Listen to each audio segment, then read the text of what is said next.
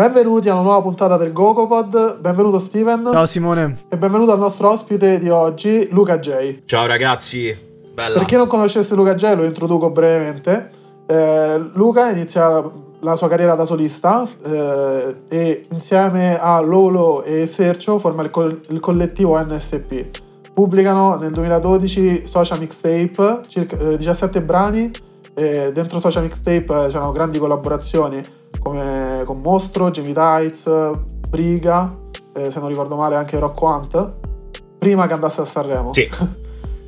Esattamente. E Social Mixtape va a ruba, viene dis- reso disponibile in free download, poi viene stampato, le copie vanno a ruba e l'anno dopo viene ristampato nella Reload, Reload Edition e fa un altro successo con uh, qualche traccia in più, giusto? Giustissimo, anche con uh, il DVD oltre al CD con le tracce, con la versione live di tutti i brani. E tra l'altro live che avevate fatto a Roma, se non sbaglio. Esattamente, sì, a Rashmon, Rashmon sì, Club. Sì, sì, eh, vabbè, diamo giusto qualche numero. Rambla eh, ha raggiunto quasi 3 milioni di views su YouTube. Eh, a me è impressionato, ti dico subito, che è un album, un mixtape che viene ascoltato tutt'oggi e ci sono commenti recentissimi eh, in cui si spera, si, ci si chiede se uscirà mai un mixtape 2, eh, però è bellissimo come i fan eh, sono rimasti veramente vicino e anche a distanza di molti anni. Poi è vero. Nel, è nel 2016 hai pubblicato gli ultimi due album da solista, se non, se non vado errato, Autodistruzione e Autopsia, sempre con Oniro. Ok. Sì. E poi ti sei preso una lunga pausa. C'è un'apatia di mezzo tra Apatia. un'autodistruzione e Hai un'autopsia. ragione, hai ragione. 2014. Che era una parentesi fondamentale proprio del mio stato d'animo artistico da riversare come capitolo, ma come anello che congiunge queste due storie, ecco. Ok, io eh, mi scuso per la brevità, però eh, se stavo qua a dire tutte le pubblicazioni, tutta la storia di Luca, che veramente ha una carriera alle spalle eh, invidiabile, eh, avremmo concluso la puntata del podcast solo con l'introduzione. Quindi lascerei spazio a te per raccontarci un po' la tua esperienza, eh, i tuoi progetti, poi la pausa che ti sei preso e il ritorno ultimamente nel 2019, se non sbaglio. Sì. Inizio 2020? Sì, sì, sì, sì, esatto. Niente, praticamente io da, mm, dall'ultimo album pubblicato con Oniro, che era esattamente Autopsia, che è un album che ho realizzato insieme a No One con eh, le sue produzioni. E diciamo che è stato un periodo molto molto smosso della mia vita, infatti poi da come si evince da ogni traccia dell'album si capisce che era un eh, quasi un passaggio momentaneo di uno stato interiore molto travagliato. E diciamo che appunto da questo poi ne consegue una pausa che mi sono voluto prendere proprio dalla musica, da un po' da tutta l'arte in generale, sinceramente, perché io ho sempre, ho sempre tenuto a rimarcare questa cosa che come artista sono proprio come, come sono come persona, molto spontaneo, molto vero. Quindi io non penso di, di crearmi un personaggio o addirittura una strategia di marketing per andare a colpire determinati punti nell'ascoltatore. Come mi sento, di conseguenza agisco nella musica. Quindi questo periodo di pausa, diciamo che nasce da, da uno stato d'animo e poi negli ultimi anni la mia vita, vuoi o non vuoi, per cose private o meno che mi sono successe intorno, è cambiata moltissimo e ho cominciato a conoscere proprio altri lati della vita che non conoscevo e li ho voluti immagazzinare per poi riversarli sulla musica nuova che sta uscendo. Il ritorno l'avevo fatto poi con un singolo che era Gypsy Life, questo Gypsy Life prodotto da, da Supreme. Ehm, e proprio il titolo, già là questo mood gypsy che si era venuto a creare intorno, per me era proprio quello che volevo esprimere di quello che stavo vivendo. Ho cominciato praticamente a vivere da solo, a girare da una casa all'altra, ho avuto esperienze mm, un po' di tutti i tipi, molto disparate, quindi questo gypsy, questo molto mood zingaresco andava a sottolineare proprio questo. I progetti che invece mm, sono usciti molto di recente, quali Dancehall, Non mi parlare di gang, sono dei singoli molto più scherzosi, sono delle cose mm, sulle quali mi piace invece far vedere la versatilità musicale che posso avere, quindi di giostrarmi un po' altalenando da uno stile all'altro ed è un po' questo quello su cui sto puntando adesso, voglio, voglio fare dei singoli molto diversi l'uno con l'altro proprio per, um, per divertirmi, per far vedere che sto bene un po' su tutto. Questo è l'obiettivo principale che è sempre stato il mio nella musica, divertirsi. Eh, ascolta, io volevo chiederti, la... quando hai deciso di prenderti questa pausa, quindi parliamo 2016, Sì. la- io immagino, cioè immagino, so che nella scena eh, cono- vi conoscete tutti, poi se- con, la- con le tue uscite, i tuoi album, i live, tutto quanto, sicuramente hai un- tantissime conoscenze, soprattutto nella scena romana, ma non solo. Come, eh, come ti sei rapportato con i tuoi colleghi, amici poi, penso... E soprattutto loro che feedback ti hanno dato? Come hanno preso questa tua scelta? Lo sai, le cose secondo me sono successe in maniera molto spontanea, esattamente come sono nate, quindi nulla di programmato né nulla di, di scritto o detto fra di noi. Le- come alcune strade si sono incontrate, altre si sono divise, sempre in maniera così spontanea. Quindi io quando ho preso questa pausa, sinceramente l'ho presa, ti ripeto, a livello umano prima che artistico, poi quella ne è stata una conseguenza. Quindi per cui non è mm, che ho dovuto giustificarmi con nessuno, dover sottolineare le distanze, è una cosa che è avvenuta proprio così. Non ho, non ho più parlato, diciamo, con molte persone, non dico con tutti, ma mm, la storia insegna che, la vita insegna che, che le vere amicizie, i veri rapporti rimangono nel tempo, anche quando delle persone non le senti per tantissimo. Certo. Quindi poi da lì, insomma, fa la differenza chi è chi. E quindi allo stesso modo immagino quando hai deciso di tornare sulla scena, molti ti hanno riaccolto, cioè i veri amici ti hanno riaccolto a braccia aperte, anche con piacere. Penso che poi, non so se hai in cantiere qualcosa in un futuro, eh, ci farai ascoltare di nuovo qualche collaborazione. Assolutamente, guarda, sarò sincero, al momento non sto pensando a collaborare con nessuno, per quanto comunque mh, diverse persone dell'ambito musicale ancora le sento in via privata. E al momento non sto pensando a collaborazioni, ma sto pensando più che altro a riscoprire una nuova parte di me stesso. Quindi avendo accumulato tutte queste esperienze nuove, voglio un attimino divertirmi singolarmente. Una cosa che invece sto sperimentando molto ultimamente, che prima negli anni non avevo mai fatto, è il rapporto invece con diversi produttori Ok? diversi produttori, quindi cominciare a giocare sulle produzioni di altre persone, incontrare nuove sonorità. Questa è una cosa che mi piace tantissimo adesso ed è quello che da artista sento di cui ho bisogno ora. Quindi quale Thai Alien, Sexto, You Don't Fuck With Nino, sono tutti nomi Liwan che mi ci sono trovato ultimamente, mi si sono affiancati nel mio percorso, soprattutto ultimo, e che eh, stanno dando i suoi frutti, i loro frutti. No, più che altro era molto interessante tutto il ragionamento, ma più che il ragionamento, tutta la condivisione che Luca faceva sul modo in cui intende l'arte. Che al giorno d'oggi, oddio, non vorrei fare il boomer o il vecchio, però eh, ne parlavo proprio due giorni fa con un ragazzo che abbiamo intervistato. Si, è- si sta un po' perdendo questo rapporto di arte come strumento per scoprire se stessi, per diciamo anche catartico, no?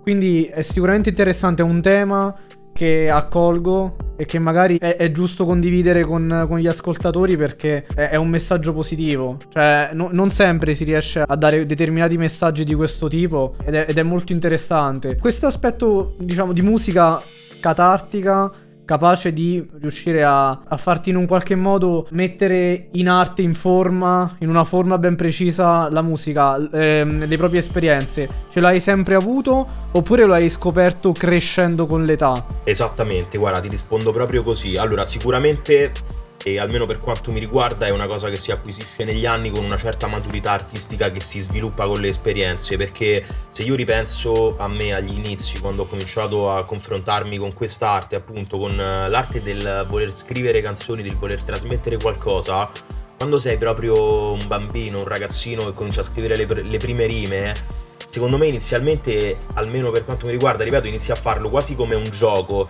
Quindi il modo che ho avuto io di avvicinarmi alla scrittura è stato inizialmente quello dello storytelling. Mi piaceva raccontare delle storie e interpretarle, metterle in rima a modo mio. Poi crescendo, sviluppando una maturità artistica che ti porta anche a completarti come individuo, allora lì poi inizi a parlare veramente di te e quindi a mettere in arte il tuo vissuto. E ascolta, e durante questo periodo di pausa che ha preceduto la, la tua rinascita, diciamo, durante questi ultimi mesi, hai comunque continuato a scrivere o questa messa in pausa ha riguardato anche la scrittura, quindi le tue esperienze, cercavi di viverle eh, senza pensare al dover mettere poi inchiostro su carta? Come, Come l'hai vissuta? Guarda, allora per i primi mesi mi sono, mi sono preso una pausa anche dalla scrittura e ti parlo di due o tre mesi. Però quella è una cosa che mi capita periodicamente perché ehm, secondo me lo scrittore in sé è come un contenitore, no? Ci sono i momenti in cui si riempie, i momenti in cui svuota tutto e quindi è ciclica questa cosa. E la pausa me la sono presa esatto, non volendo, però è successo, quindi come dicevo era un periodo che accumulavo, accumulavo esperienze, storie per poi rimetterle nero su bianco. Quindi sì, è durata un po' anche la pausa dalla scrittura, ma per poco. Di base io sono uno che ha sempre scritto, sempre, anche cose che butto, anche cose che scarto, ma non solo canzoni, scrivo, scrivo in generale. Ah, interessante, ma eh, questo tema apre le porte a un'altra riflessione, ovvero mh, mm, sembra quasi de- delle volte che se l'artista non pubblichi non faccia arte. Ed è un concetto che difficilmente... cioè il pubblico fa delle volte difficoltà a capirlo e per questo la domanda che ti faccio è che rapporto hai con la tua fanbase? È una fanbase che è cambiata nel tempo? E... O una fanbase che comunque è riuscita a capire le tue scelte artistiche, che comunque sono, cioè le scelte artistiche sono lo specchio dell'arte e quindi la base dell'artista? Sì, certamente. Allora io devo dire che con la mia fanbase ho un rapporto stupendo perché... Mh, come diceva prima Simone, quando le persone dal 2012, capisci, il 2012 siamo nel 2020, hanno sentito un disco e tutt'oggi nel 2020 lo riascoltano, ti taggano nelle storie, ti scrivono dei messaggi bellissimi a dire eh ma la tua musica, le tue parole mi hanno aiutato in dei momenti difficili, allora lì capisci di aver colpito il cuore delle persone ed è una cosa stupenda, quindi sono persone che ti porti mh, negli anni. Una cosa che invece mi è successa da quando ho cominciato a fare questa roba ad oggi e, ehm, è immancabile quella parentesi di gente che invece punta il dito come a dire tu hai un pubblico di ragazzini. Invece qua mi riallaccio a una citazione di Salmo, per dirne una, no? Mi viene in mente questa cosa tipo del pubblico, no? I miei crescono con me, i tuoi sono già morti. E questa cosa è fighissima secondo me, è vero perché... Mh, mm, non sempre fare musica per ragazzini come, come, se fosse un'etichetta, come se fosse un genere, questa musica per ragazzini. Poi è una cosa che io non ho mai concepito perché come ti può ascoltare il dodicenne, ti ascolta quello di 40 anni, comunque sia è bello perché negli anni se tu continui a proporre qualcosa di nuovo è sempre bello interfacciarsi con un pubblico che ti conosce da tempo e che quindi può annotare le tue evoluzioni. Poi permettimi la, la, la domanda, l'osservazione voi avete iniziato da giovanissimi, nel 2012 eravate giovani voi, ma se ripenso io eh, ero un adolescente, quindi non ti dico che eravamo quasi sì, sulla stessa lunghezza d'onda, però quello che magari vivevi tu lo viveva anche la tua fanbase, il tuo certo. pubblico che ti ascoltava, quindi era un modo per eh, rispecchiarsi nella tua musica, magari vedevi proprio che le parole che tu scrivevi, che cantavi, poi erano le stesse che magari avrei voluto dire io, però eh, tu sei più bravo.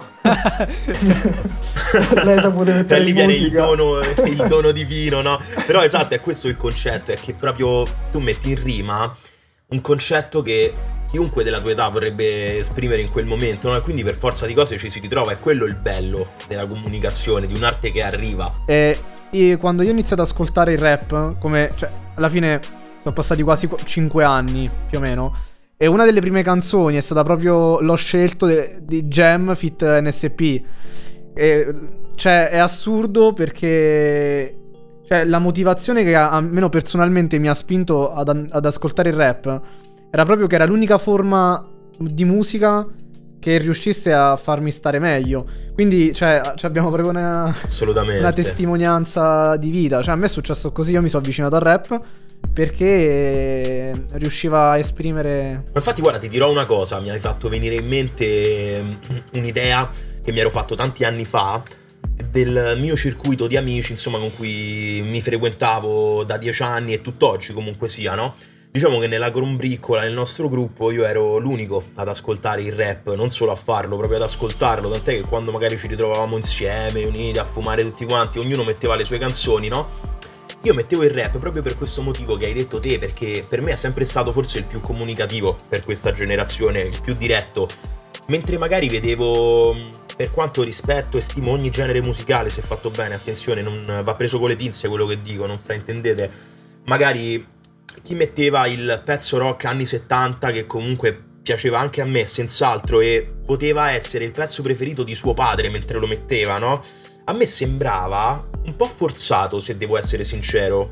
Cioè, mi sembrava quasi mm, un contesto che non era il suo, no? Cioè, nel senso che va bene, i Beatles spaccano, ma i Beatles spaccavano 40 anni fa, non spaccano adesso, no? Cioè, cioè, è musica immortale, quindi le mie parole possono essere facilmente fraintese, però il concetto è un po' un altro. Il rap, secondo me, è molto più diretto per questa generazione e spesso e volentieri ti legge nella mente. Ma, Però infatti, capisco che sia personalissimo. Ma infatti il problema è che in... conosco anche io determinate persone eh, che appunto ascoltano determinati generi e per quanto anche io abbia dei gusti abbastanza trasversali, noto che proprio a livello di forza comunicativa, e forse è questo il motivo per il quale il rap oggi è il genere, possiamo dirlo, più ascoltato tra i giovani. Certo. È perché riesce a intercettare i bisogni, come magari anche eh, quello che vorrebbero, nel caso magari di un altro tipo di tematiche, eh, che, che, la nostra generazione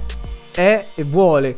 E, e quindi del, delle volte, soprattutto con persone più anziane, si fa difficoltà a far capire che non è che i giovani di oggi fanno ciò che l'artista dice, ma i giovani di oggi vivono quelle cose e grazie alla musica riescono poi ad elaborarle. Certo, sicuramente, anche se quella diciamo che con uh, poi dipende sempre da che anziano o adulto abbiamo davanti, a volte diventa quasi una guerra persa, no? Che va a cambiare un'idea che si è costruita in 40 anni nella testa di una persona. Ma infatti la, eh, come hai detto tu, la musica è immortale, però poi eh, è, è, ovvio che la musica di oggi parla di oggi, la musica degli anni 80 parlava degli certo. anni 80, non è normale. È normale, è normalissimo. Poi che eh, a me piacciono i Queen o insomma il primo Lucio Dalla o Battisti, ok, ben venga perché comunque Assolutamente, io sono il primo, capito? Mi piace da morire, magari metto un pezzo di Venditti, mi piace da morire, metto un pezzo di Pino Daniele, mi fa impazzire, metto i Queen, uguale. Però è normale che, come diciamo noi, il linguaggio è diverso per la generazione corrente. Il ricambio generazionale è da tenere in conto quando si parla di musica, perché è una cosa che corre veloce come il tempo. E senti, a proposito di ricambio generazionale, tu hai fatto parte di quella seconda generazione di scena romana perché insieme a Lolo, Sergio, insomma, eh, nei primi anni 2010, 2011, 2012 si profilava questa nuova scena che andava oltre e cercava di mettersi sempre un po' al passo e di superare anche quella milanese. Ok, tanti magari scoprivano il rap grazie ai più famosi come Fibra, però poi eh, si andava anche a indagare un po' di più, nel, nel mio caso nel rap della, della, mia città, della città più vicina, quindi eh, Roma e c'eravate voi, ma eh, avete fatto un rapido successo a livello nazionale. Tu come l'hai vissuta questa, questo evolversi della scena romana? E soprattutto se ci vuoi anche fare qualche considerazione, dare qualche opinione su poi anche dopo di te come, come è avanti? Allora guarda, come dici te, se noi siamo tra virgolette la seconda generazione del rap a Roma, eh, io ti posso dire come l'ho vissuta, a volte bene, a volte male, perché come in ogni generazione e come in ogni ambito, c'è sempre quello che punta il dito, c'è sempre quello pronto a odiare per presa di posizione, come c'è sempre quello che invece è pronto ad abbracciare una nuova, una nuova cosa che nasce. Io questa cosa l'ho imparata veramente su pelle grazie a Primo, grazie a Primo Brown, perché lui, essendo proprio il pilastro del rap a Roma, se non in Italia, essendo proprio uno dei primi, e non a caso, primo, e veramente per me è, è stato molto di insegnamento. È molto bello aver conosciuto una persona come lui in questo ambito perché nonostante fosse uno della vecchia scuola, era sempre pronto alla novità, era sempre pronto al confronto, sia umano che artistico, a differenza di tanti altri che invece per presa di posizione, ah tu sei un ragazzino, sei un coglione, oppure cioè, c'era ancora l'immaginario di usi l'autotune, non è rap, capito? Di, que- di quelle cose proprio... C'hai un problema se le dici, no? E ehm, e poi tu ci hai anche collaborato con Primo, giusto? Era Esattamente. Primo e Jamie Tights, giusto? Sì, il pezzo si chiama Quanto, quanto tempo quanto sta tempo, in autodistruzione. E guarda caso, proprio in quel pezzo, Primo dice questa cosa che praticamente ti sto dicendo io, no? Dice praticamente quelli più freschi, cioè hanno paura soltanto che quelli più freschi gli rompano il culo col rap. Mentre invece, diciamo che è un po' questa la cosa.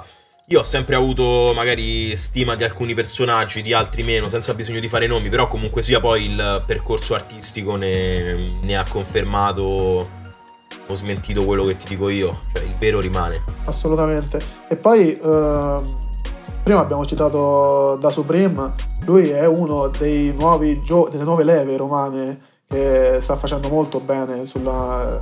Io non mi sento nemmeno di limitarlo alla scena romana, guarda, perché è uno dei più promettenti, poi certo, eh, certo, tra certo. le ultime produzioni eh, veramente ha fatto un successo strepitoso con il nuovo album.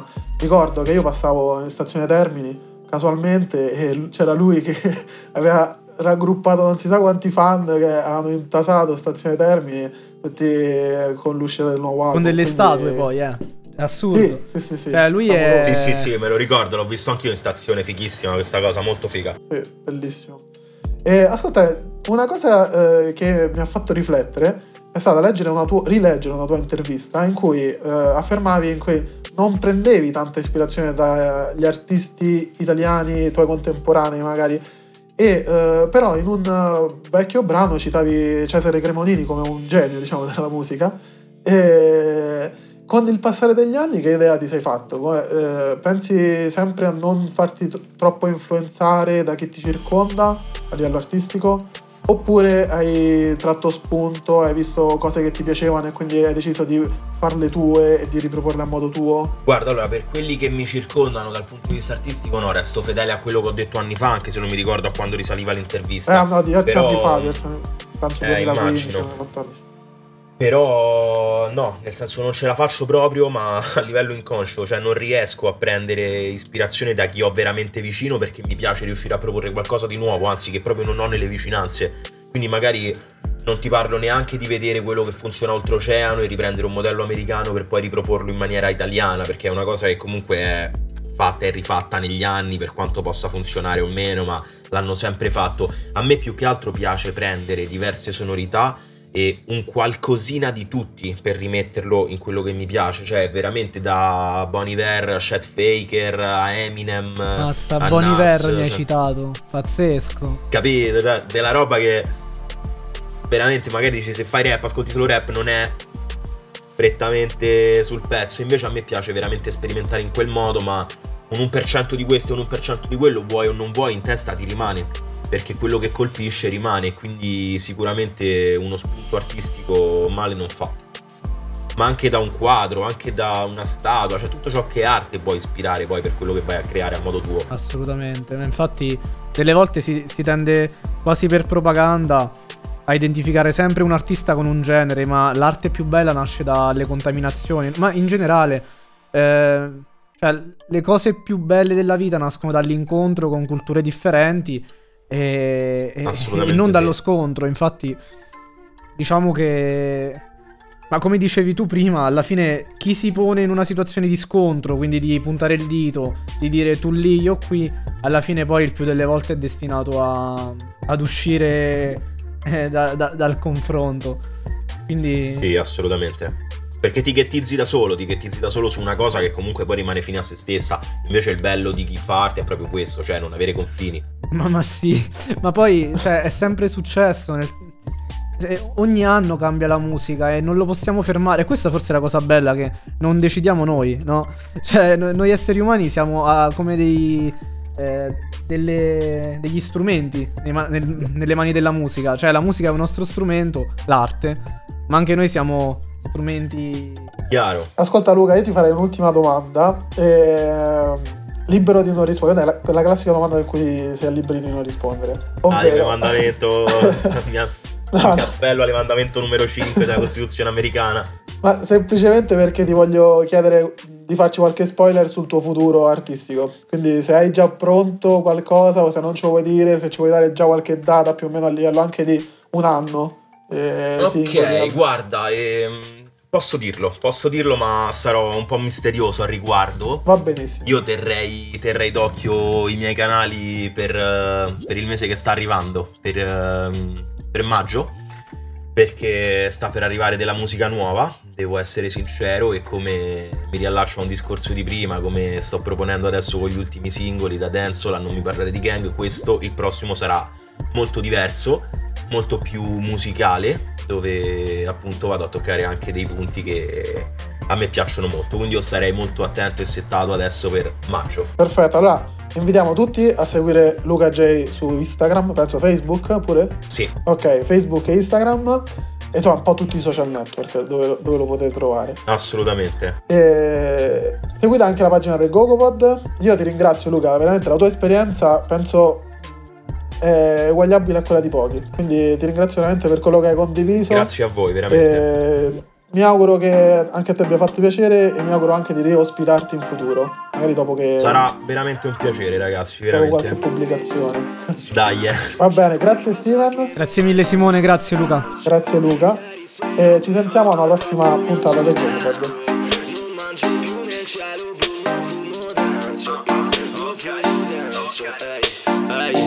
Parlarmi che non ci capiamo. I problemi li decapitiamo. Sono uscito che c'è ancora il sole. Quanto tempo che non ci vediamo. Io non voglio pensare di fare meno Perlomeno faccio meno di quello che fate voi. La testa che mi gira pensieri vanno 2000 Questi qua fanno la fila per essere come noi. Sono stanco di dirti i sogni non fanno male Io non voglio più soldi e loro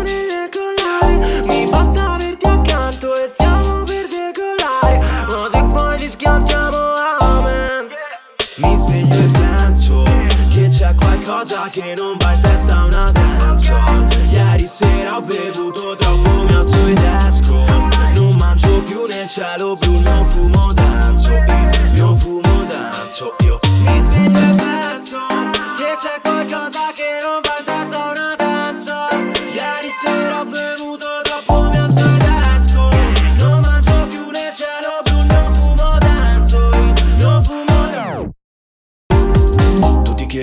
contanti, io che penso solo a me E che ammazzerai i cantanti, dopo che ho ascoltato te Non mi interessa se piove in testa, c'ho mille parole Senza alcuna direzione, è tutto incredibile. Quando eravamo a Londra, ricchi anche senza cash. Questa vita è una bomba, un altro boulevard.